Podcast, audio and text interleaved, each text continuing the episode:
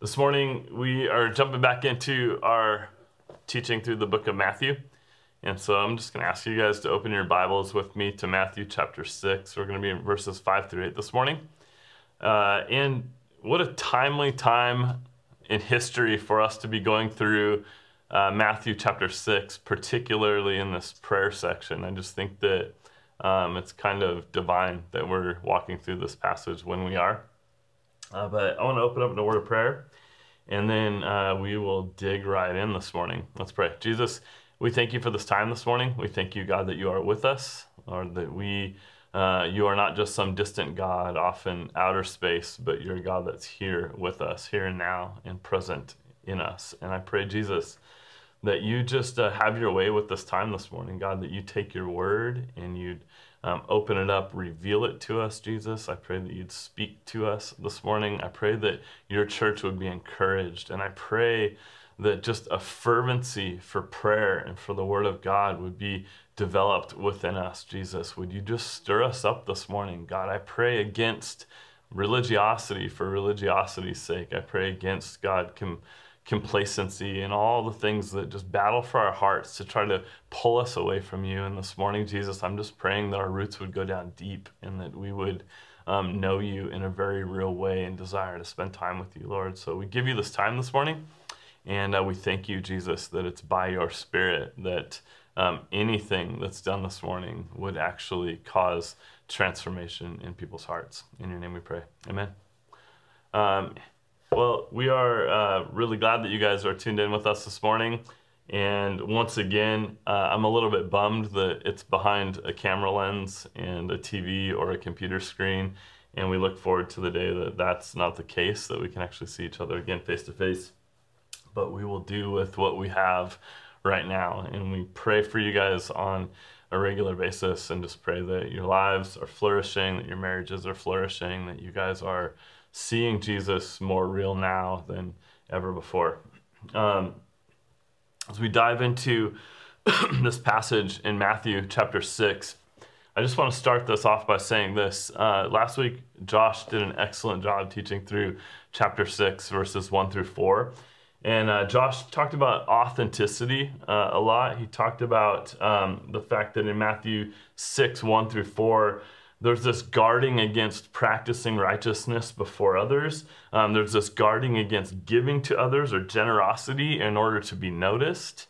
That the goal was not to not practice righteousness and not give to the needy or be generous, but the goal was to do it in a heart that actually desired to honor God, not draw attention to ourselves in the midst of it.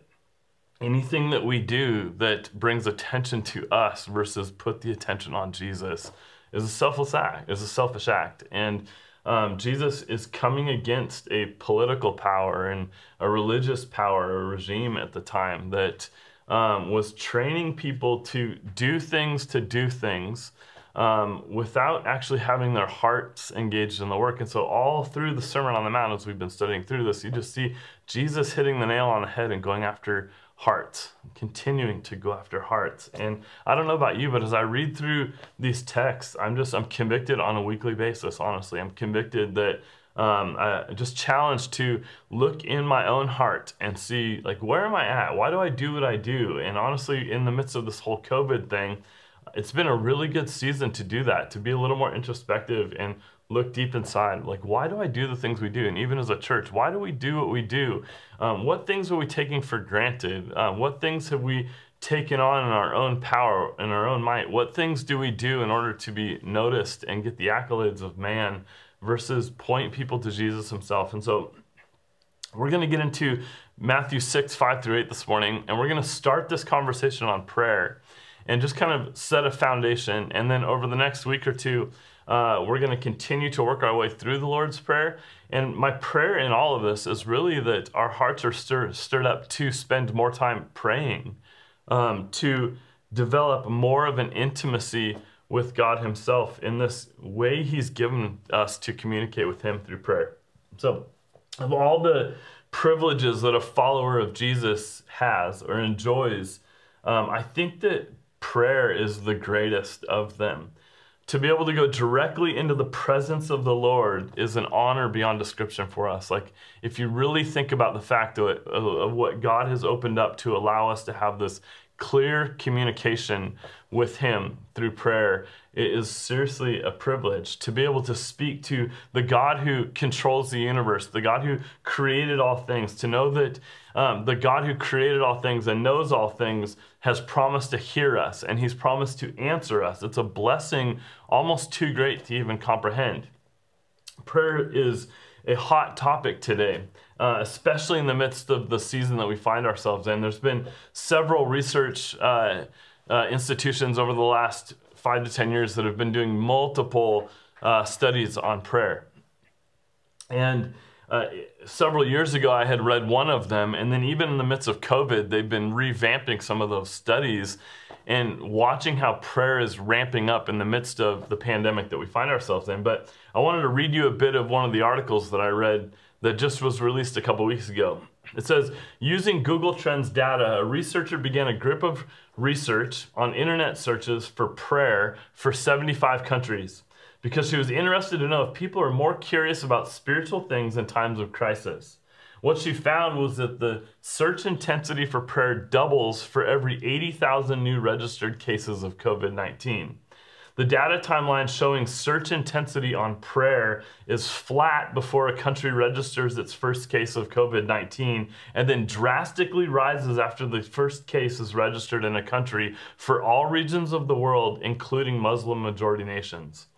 The increases in prayer intensity documented here are the largest the world has experienced since 2004, which was the earliest date for which the Google Trends data was actually available. And it's interesting that the research shows that more than half of Americans have prayed for the coronavirus to end. More than half. And prior to COVID, the research showed that 79% of Americans have prayed in the last 3 months. And research shows that 11% of atheists say they pray weekly or monthly. So Americans are a bit infatuated with prayer. I mean, globally, I guess the humans are infatuated with prayer. And I think it's really timely that we come to this passage in Matthew during a season in our country where people are praying now more than ever. They're hungry about spiritual things. They're interested in prayer. But there are some things that Jesus states about prayer in this text that help us to remember what prayer actually is and what prayer is not, as well as remind us who prayer is directed to, and then protect us from praying with a detached heart. As with the rest of the Sermon on the Mount, as we've been studying, Jesus' emphasis on prayer is no different than His emphasis on other spiritual disciplines. His desire was to remind us of the importance and the power of prayer, but primarily to remind us of the fact that these disciplines are not practiced for religiosity's sake. They're not practiced for our piety, but there is something valuable in understanding what Jesus cares about, like our heart is what He cares about in a state of prayer. And for us to understand why it is we pray. And it would seem that that was really what Jesus was prodding at through the Sermon on the Mount, because the Jews were very good at doing religious things with their hearts completely detached from the one thing that they were doing, the one person, the who that they were doing it for. So when you consider the fact that real prayer is not just our sending words out into the air, but that prayer is used by God to accomplish His purposes on this earth, it boggles the mind. Like, that's just crazy to think about. Like, what a gift that we've been given. What a privilege we have to be able to speak to God Himself, knowing that He'll hear us, knowing that He'll answer us, knowing that He has invited us to be involved with Him in the work that He is doing. This isn't our work, it's His work. But like anything else in life, we humans can even mess up something as profound and beautiful as prayer. And we can take advantage of it. We can not understand the purpose of it, the who that we're praying to.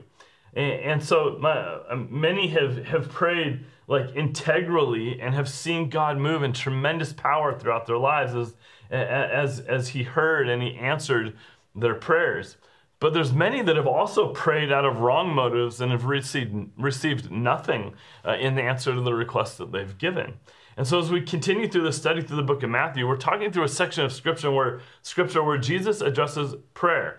And in these verses, Jesus is really exposing some of the problems in prayer that were rampant in his day and time. And he condemns these pretentious praying of hypocrites, as Josh kind of teed off on the hypocrites last week in the intro to this chapter. But Jesus is condemning their pretentious praying to the religious of the day, these hypocrites. And Jesus tells us that their praying will amount to nothing. And then he tells us actually how men should approach God. And so this morning I want to look at what Jesus says about praying without pretense.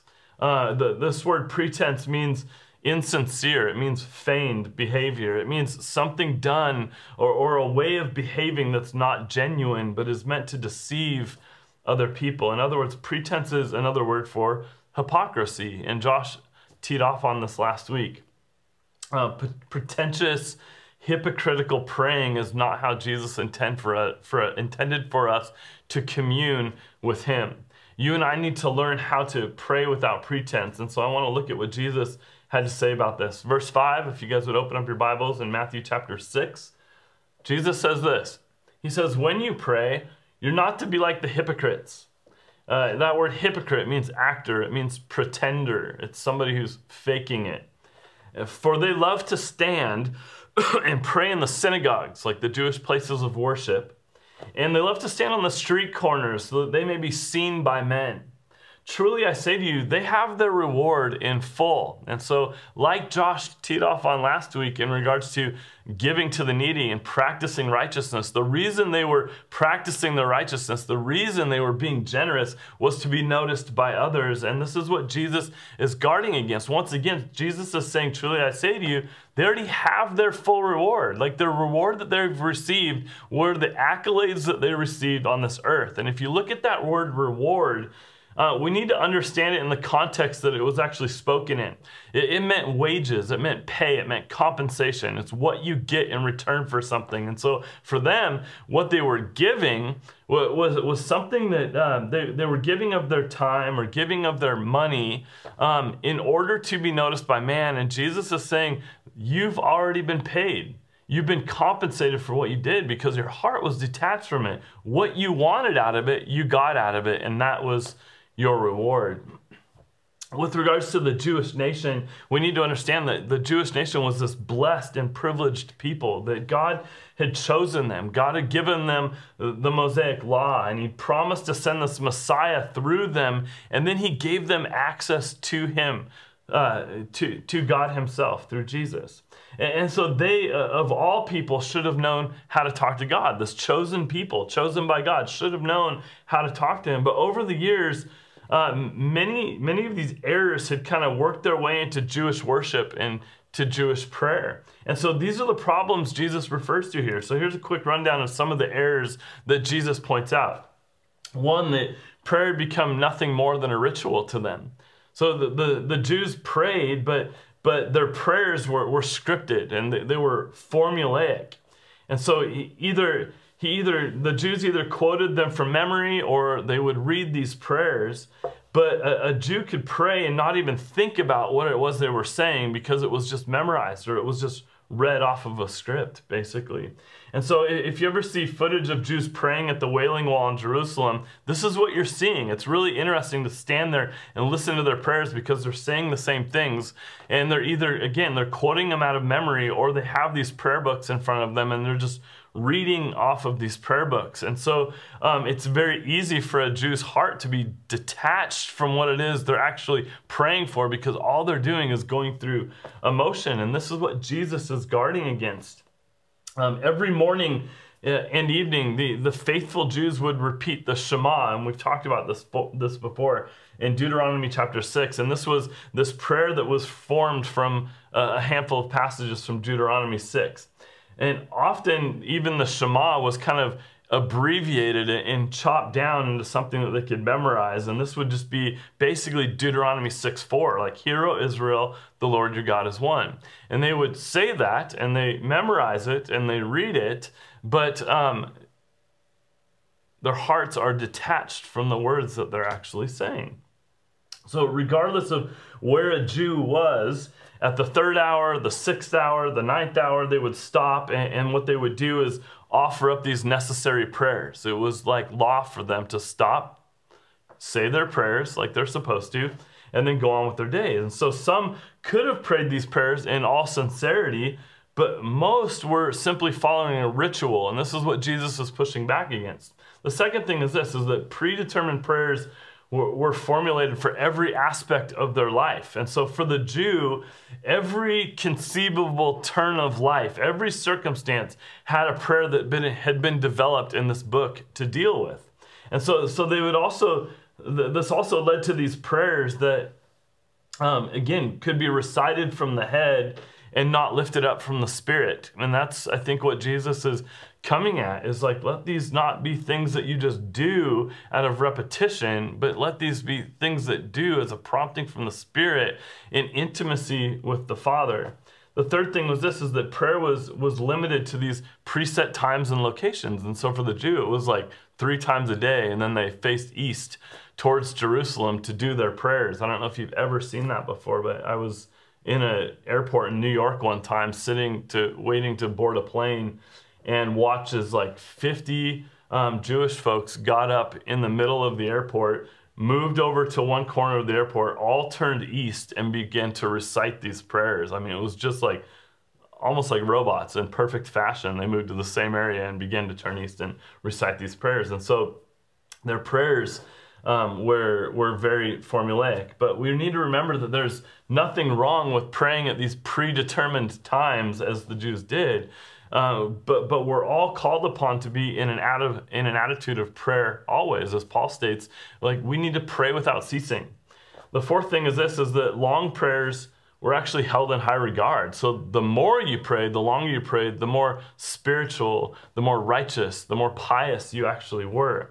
And so the Jews believed this, that the longer and more elaborate their prayers, the more likely their prayers were actually to be heard by God. And so Jesus warns against this practice of just praying for the sake of praying and going as long as you can so that you could be noticed or so that you could earn your way to God because you've prayed so elaborately and so long. There's nothing wrong with long-winded prayers. I'm guilty of them myself oftentimes, but as long as the Spirit is the one that's moving us, the Spirit is the one that's leading us to pray. So when a person prays a long time to impress others, which is what the Jews were doing, they've crossed this line into pretense again. The fifth thing is this, is that many prayers were comprised of meaningless repetition, which Jesus will go on to talk about. The Jews were notorious for repeating these phrases over and over again, adding like adjectives to the name of God, thinking that they were actually going to be heard by him. And so this was actually a pagan practice that sadly has even found its way into Christian circles today.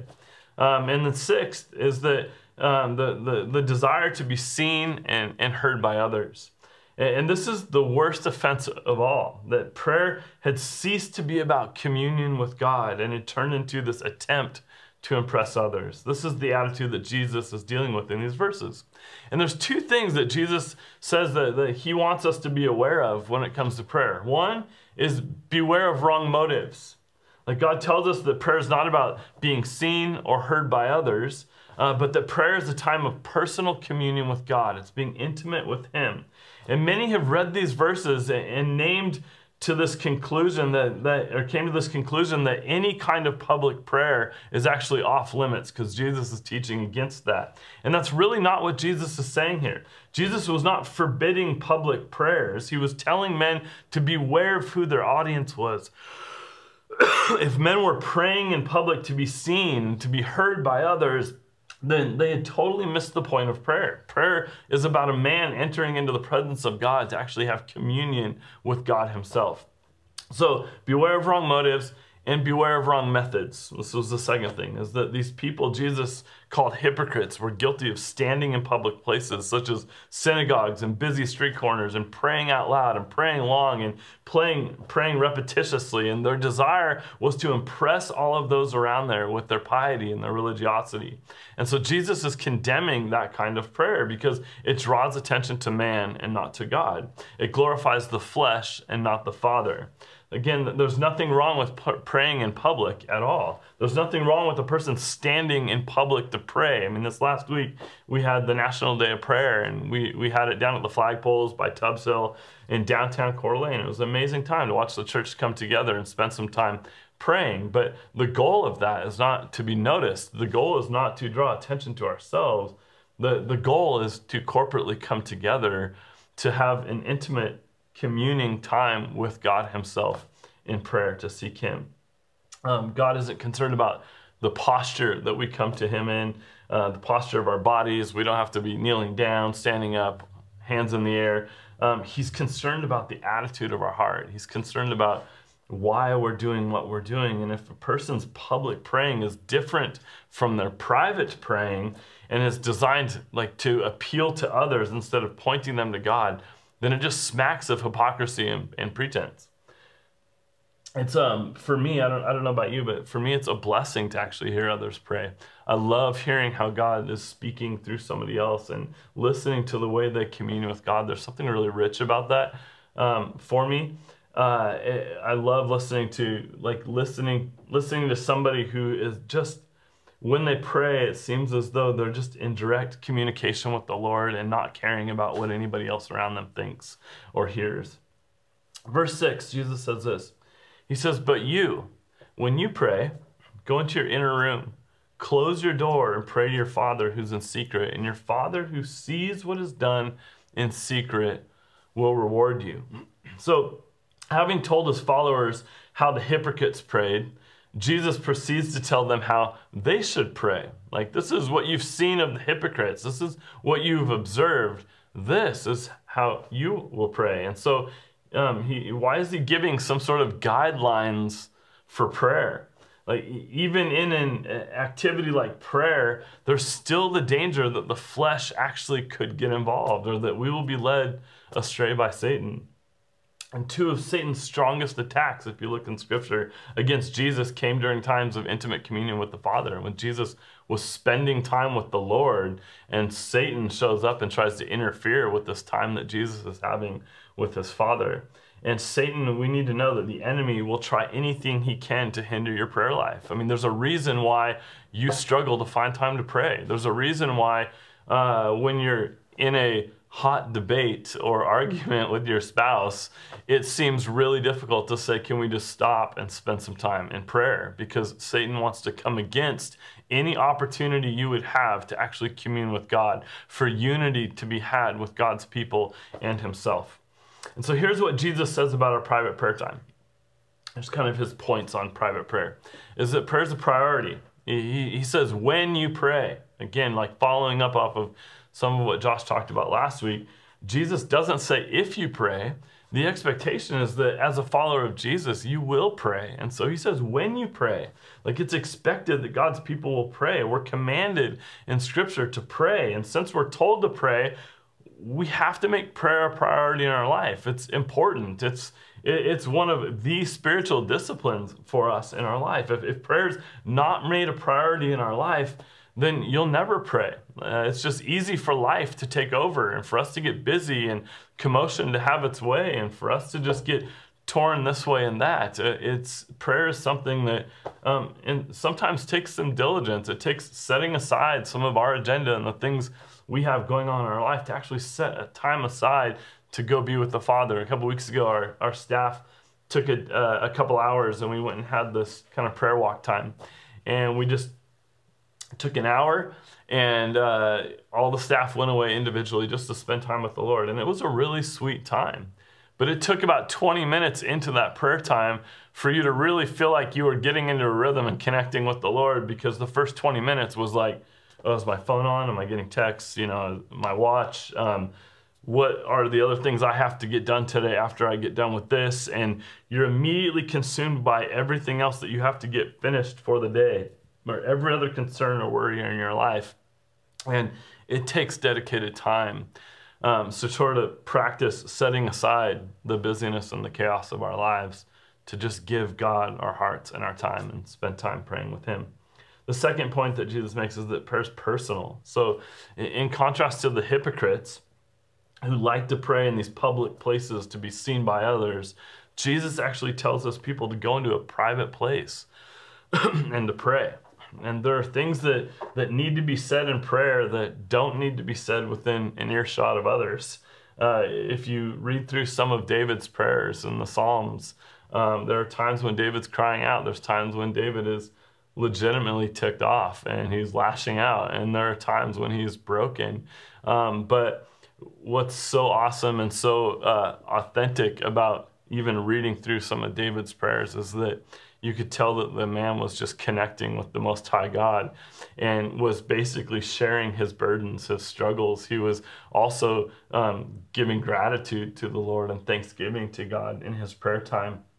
But when we pray in private, we can sort of have this liberty to declare our hearts to the Lord, to just kind of let it all out. We can pray about personal stuff and private matters. We can call out names of people that we want to pray for in private times of prayer. We can be honest with the Lord. We can humble ourselves before him. We can be actually who we really are before God in those times. In private prayer, there's nobody to impress.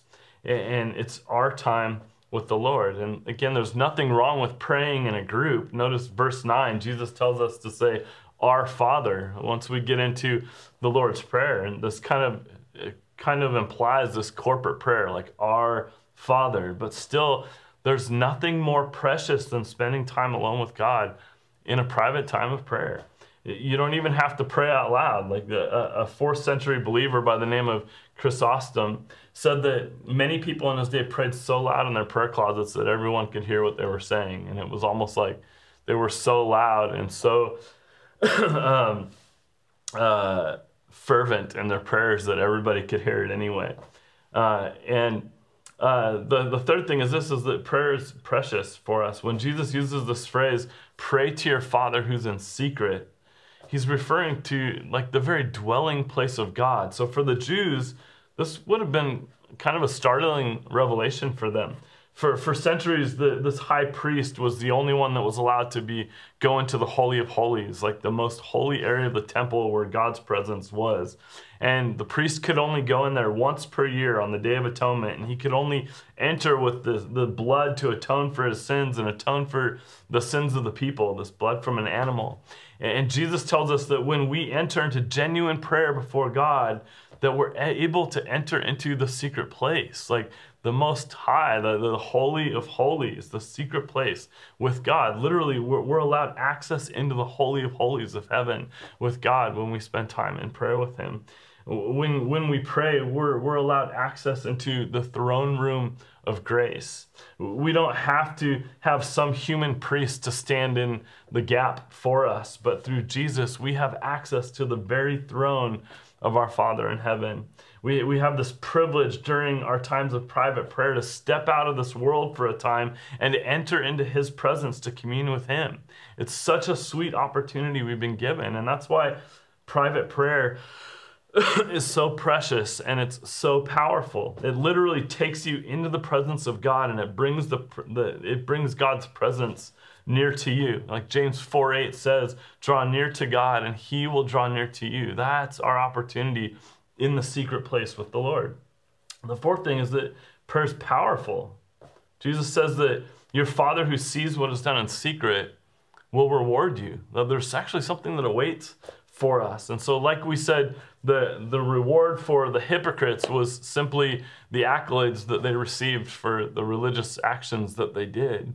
But God says that there is some sort of a reward that awaits us, that when we pray to the Lord out of a sincere desire to have communion with him, he'll actually honor our faith and our humility, and he'll answer in such a way that will actually demonstrate the fact that we've been with him Like if we will refuse to show off in prayer and make it about us, then he'll actually show out and he will answer the prayers that we're coming to him with. And so Jesus is telling us that when prayer ceases to be about us and our being seen by others, it becomes all about him.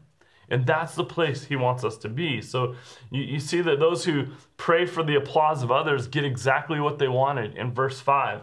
But those who see prayer as this time of private communion with the Lord are not concerned with their own personal glory. They want to see God move in power. And he ends up getting all the glory, not us. And then Jesus goes on to say in verses 7 and 8, and when you're praying, do not use meaningless repetition as the Gentiles do, the unbelievers. For they suppose that they will be heard for their many words. So do not be like them, for your Father knows what you need before you even ask him. So Jesus sort of gives some conditions regarding our personal prayer. And so having told us what not to do and what to do, Jesus offers a few more conditions related to our personal prayer lives. And I don't want you to miss these this morning. So in verse 7, Jesus is, one of them is that he's guarding against, he's saying refrain from repetition. So the unbelievers, as well as many of the Jews, believed that they would be heard by the Lord if they repeated their prayers over and over and over again, or used the same phrases over and over again. An example of this is seen in the prophets of Baal in 1 Kings and with the people of Ephesus in Acts 19. But Jesus does not want his people to engage in meaningless repetition. And the same thing still occurs today, where we can get into sort of these moments where we're just saying things to say them, because it's just what Christians do. It's the same reason we often go to church. It's the same reason we often go to Bible studies. It's the same reason some read their Bible. I mean, we have to guard ourselves against doing things in order to just do them. It's interesting because many Buddhists spin wheels that contain these written prayers in them, and they believe that each turn of this wheel sends that prayer to their God. And then the Roman Catholics light these prayer candles in the belief that their requests will continue to ascend repetitiously to God as long as the candle is lit.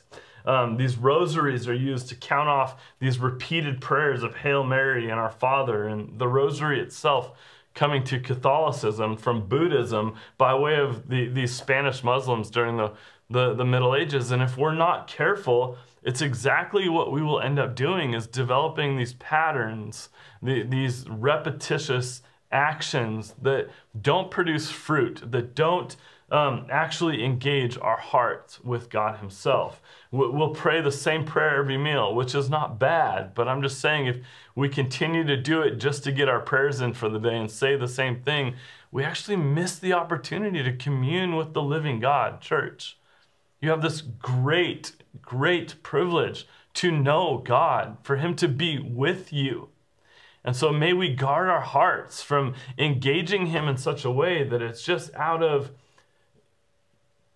our own selfish ambitions, or to make ourselves look right, or hoping that we'll earn something in God's eyes, when we should actually humbly approach the throne and realize that prayer time is an opportunity to connect with him. And so in verse 8, there's also this challenge there to rest in our relationship with him. And so Jesus reminds us that God's our Father, it says. And so as such, he knows what we need before we ask, and he's concerned that your needs actually be met. Some may ask the question, like, if God already knows what we need, then what's the point of even praying? I know I've asked that many times in my own life, but prayer gives God the opportunity to hear his children express their love for him, hear his children express their dependence upon him and their faith in him. And prayer actually affords God the opportunity to demonstrate his love and his power and his glory, his providence, his sovereignty, and his provision for his kids. Prayers not prayed will be prayers not answered. And then the second or the third thing is that we rely on his resources. Like, since he is God and since he's our Father, we can actually go to him in confidence and faith, believing that he has the power to answer us when we call upon him. That faith in God through prayer is actually essential to prayers being answered. That we come to him in faith, trusting that he will take care of us. But it's really interesting that we often approach God in prayer with our own list of expectations instead of, God, what is your will? Like, give my heart the ability to trust that you know what I need, that you know what's best for me. Because in America, it's often easy to sort of set our list of expectations. God, you know that I have a house payment, a car payment, and you know that I have a cell phone and that I have to eat out at restaurants 3 times a day. And so we have these lists of expectations and these so-called provisions that don't actually stand up in worldwide. Like, the majority, 80% of the world is not having the same expectations that we are as Americans. But what God does know is what your actual needs are. And what God does promise is that he will meet your actual needs. And so can you approach him in prayer, not with the expectation of him doing what it is you want to be done, but knowing that in the midst of prayer, we come to him, and somehow in the midst of prayer, everything's kind of reassessed. And so the way I come to him in prayer is often not the same as I leave when I spend time with him. I come to God with things, and I will sit with him, and I'll say, Lord, you know this, and I need this, and what about this? And I'll lay these things before him. And I kid you not, almost every single time after spending time with him, I leave it going, but God, you are good, and you know what's right, and you know what I need, and all the expectations that I came to you with when I came into this time with you are no longer that big of a deal in light of the fact that I just want to be with you. Ultimately, God wants intimacy. He wants to know you. He wants to spend time with you. He wants you to trust him. He wants you to rely on his resources. Honestly, I truly believe that our God can do absolutely anything. And Scripture says that he's able to do more than we could ever ask or imagine. And since that's true, we actually need to engage in prayer. We actually need to rest in his resources, his provision, believing in his power and rejoicing in his answers to prayer. As I was preparing for this message this week,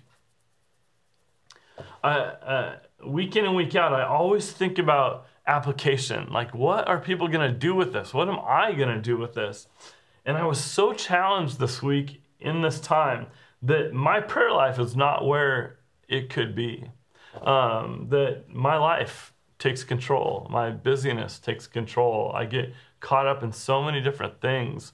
And I don't know about you, but there's some days when I feel like I'm literally running from appointment to appointment, or running to this store to grab this, and then this meeting to get this, and then you're going in and out, and you feel like you're running. And at some point in your life, you have to go, God, I'm going to stop, and I'm going to dedicate some time to you. Because if I do not stop and dedicate time to you, everything else in my life will take over. And I was very convicted this week that I'm just guilty of allowing everything else to consume my time and my thoughts and my energy. And I find it very difficult sometimes to just stop and take some dedicated time to sift through my heart and my mind and allow God to do the work in me that he wants to do. So the application, I think, is really simple in the coming weeks as we dig into the Lord's Prayer. The application is start praying. It's really that easy. And maybe you don't know what to say. Maybe you don't know how to talk to the Lord. But I want to encourage you this morning that you know what's burdening you right now. You know what you have to be thankful for. You know what the needs are around you. You know people who are sick and people that desperately need God to show up in their lives. There's a handful of things right there that I can encourage you with this week, that you can spend time in the Lord and take to him in prayer and wait on him. And what's awesome about it is that even though you may approach him in a time of saying, like, God, I'm praying for others, or God, I'm praying for this situation or that situation, you'll often leave your times of prayer feeling like you just engaged the living God. And it was no longer about you just coming at him with this sort of list of wants or needs, but it was more about you just drawing near to him and knowing that his peace will sustain you, that your trust in him is what he's looking for, that your devotion to him and your intimacy with him is of utmost importance to the Most High God. That's why he sent his son Jesus, was to remove all other obstacles in between us and God. That Jesus, through his death and his resurrection, actually opened up the path for us to communicate with God, to know him in a very personal way. So we don't go through a priest, we don't go through other people or mediators to try to find our way to God. We go to God himself, and he's actually come to you. So I don't want to be a hypocrite in my prayer life. And as God is my witness this morning, I don't want to impress anybody with my prayers. What I want to do is develop this personal, private prayer life until it's everything that God would have it to be. And I want to avoid pretense in my praying. And my question this morning is, what about you? Where are you at with the Lord? And this week, could I challenge you to take a few moments to set aside all the noise in the world and in your life, and to just spend time with the Lord, the Most High God, the creator of the universe, the one who holds this whole thing in his hands. Would you pray with me? Jesus, we thank you for this opportunity that we can come before you. And even as I pray now, God, knowing that these aren't empty words, Lord, but we're actually talking to the King of Kings and the Lord of Lords. I pray for each person on the other side of this camera lens. Lord, I pray that you'd reach into their hearts, God. I pray for their intimacy with you, God, that it would go deep. I ask, Jesus, that you give them the ability in this next week to find the time, to make the time, to spend time with you, Jesus, to dedicate time to you. And what I'm praying, God, is that throughout this next week, as we take this time to be with you, I'm praying that you would show up in just a major way. And the things we come to you with in prayer would not be the things that we leave worried about afterwards. God, we would leave prayer and time with you just with an appreciation and a gratitude, knowing that it was a privilege to be with God himself. We love you, Jesus. I pray that you would get our affection. Lord, I pray that you receive honor and glory for our lives and each of the lives represented behind this this camera lens this morning. I'm praying, Jesus, that you show up in a real way in our city and meet tangible needs as well as spiritual needs, and be with people. Reveal yourself. Show them who you are, what you think of them. God, I pray in your name, Jesus, that you guard us from doing things out of our own vain conceit and doing things to gain accolades for ourselves, that you'd guard us from being a people that make our faith about us instead of making it about you, Jesus. Bless each person that's watching this today. Be with them, Jesus, and bless them in your name. Amen. Thank you, guys.